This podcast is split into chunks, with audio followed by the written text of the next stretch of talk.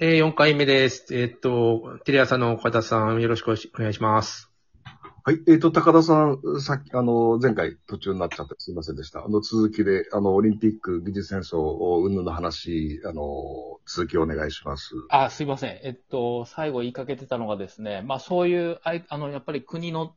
あの、メダル数とかそっちに行く反面、その個人、あの、ね、あの、知らない国の人の知らない選手を、なんかショートビデオででも、あの、こういう、こういうことをやってきましたとか、こういう練習してましたとか、こういう環境で育ちましたとかってやったら、もっと、あの、親しみが湧いて、あの、国を越えてっていうことも、いけるかなとか、ちょっと思ったりはしました。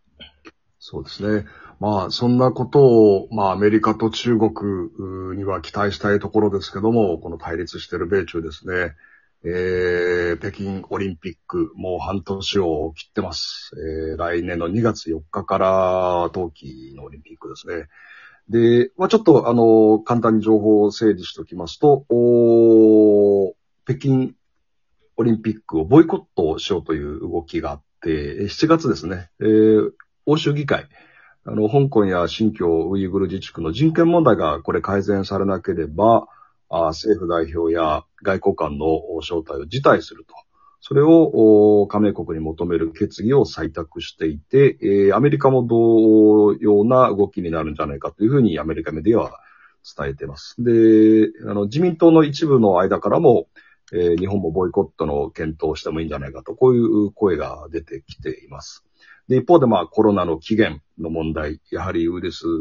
武漢研究所から出たのか出なかったのかというのも、アメリカはその辺をいろいろつついていく動きが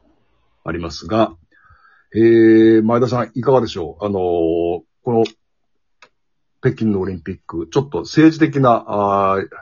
様相がかなり濃くなってきてますけども、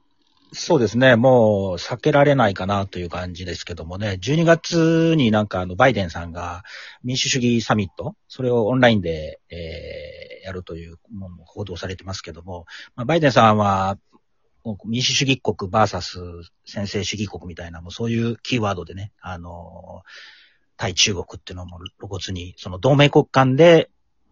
結束して中国に対峙していくという。そうするとやっぱり北京オリンピックに対しても、それを同盟国に押し付けてくる可能性がある。つまり、1980年の時のモスクワ五輪みたいになる可能性はありますよね。まあ、日本政府がどう判断するかわかんないですけどね。今のところ選手までボイコットしようという動きにはなってません。あのーアメリカもそうですよね。そうですね。どこまでエスカレートしてきますかね。うんあアメリカでの報道どうなんですかねあの、政治家、はい。政治家が、その、こう、批判はしてるのは聞いたんですけども、まだ、その国を挙げてボイコットっていうのはまだ出てないと思うんですけどね、アメリカの方も。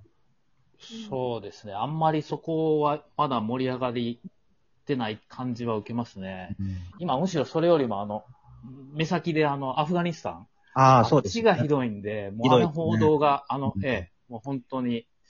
連日ですね。なのでちょっと中国、まあこれからその12月に向けてのそのね、あれでまたあの盛り上がっていくんでしょうけど、今のところでいくと、なんかアフガニスタンばっかりですね。そうですね。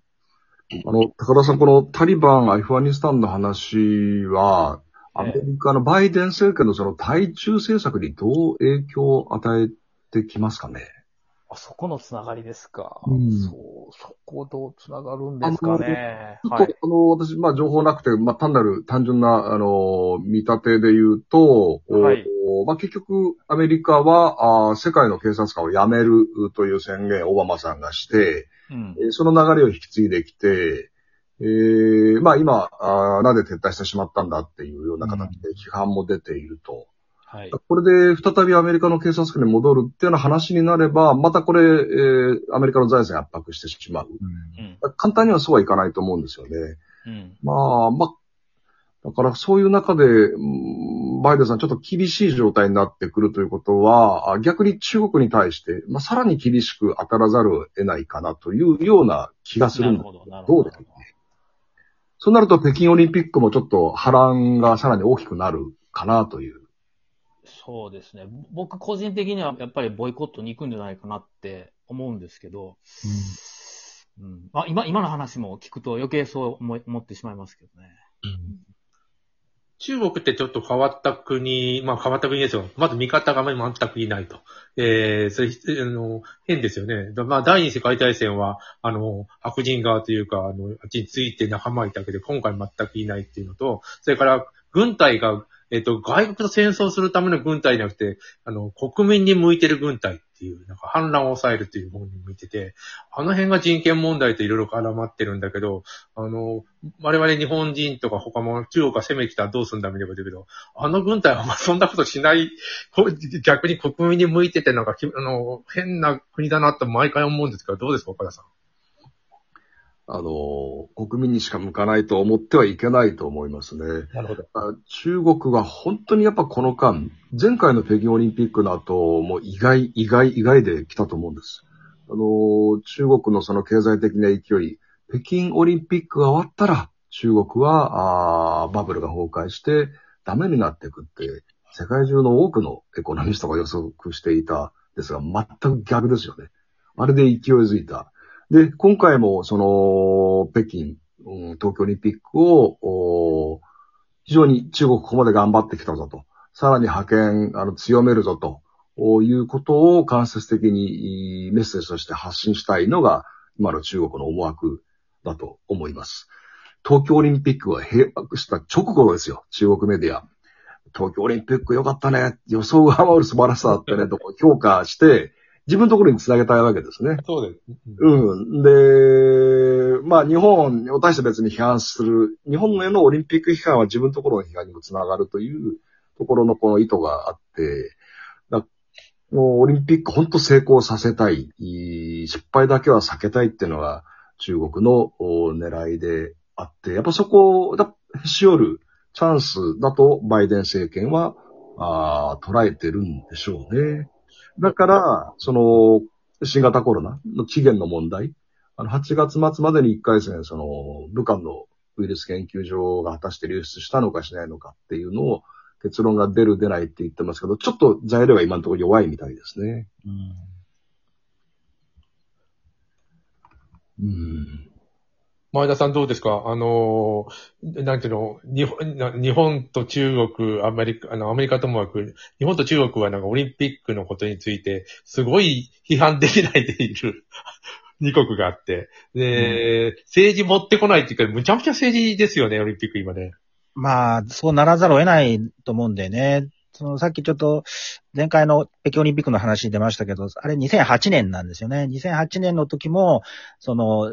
覚えてらっしゃると思うんですけど、そのチベットへの弾圧が問題視されたんですよね。世界的に。でもそれを、まあ、ある意味隠蔽隠蔽するっていうか、あの、批判する形で強硬に進めてきたんですけども、今回もまあ、その、当然、そのウイグルの問題とか、あの、香港の問題っていうのはテーマに上がってくると思うんですけど、それも多分、中国共産党はその中華民族の偉大な復興というキーワードでですね、あの、封じ込めて、で、次に結びつけていこうと。拡張主義をますます広げていこうということは間違いないんですよね。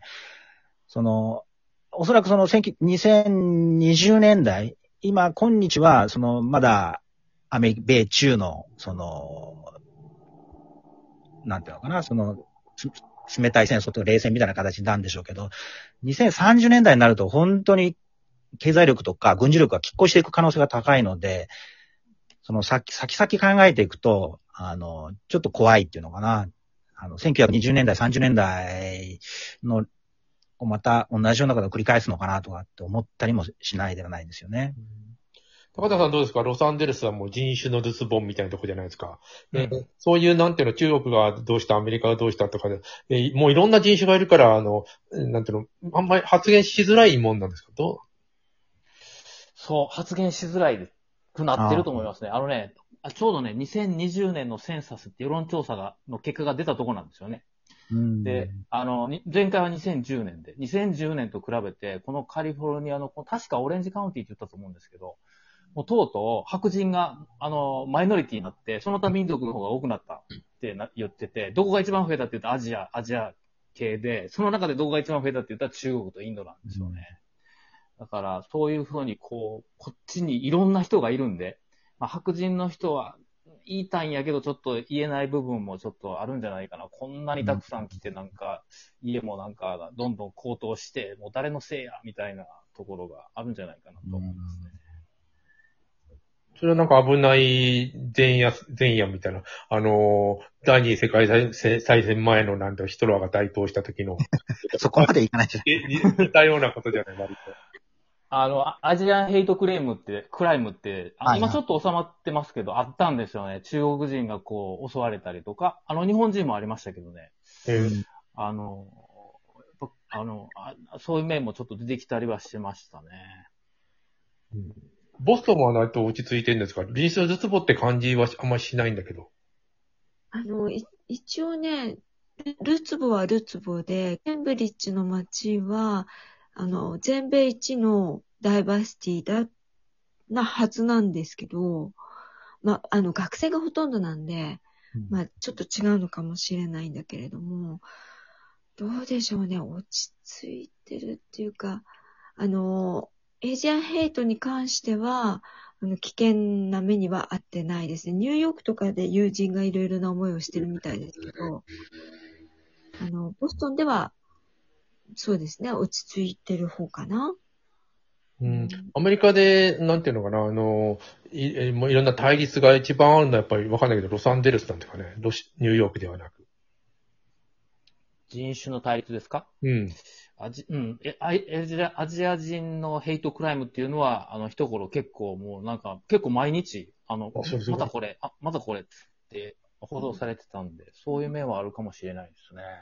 もう時間がないですけども、日本人というのは微妙な立ち位置なんでしょうかね。うん当たります。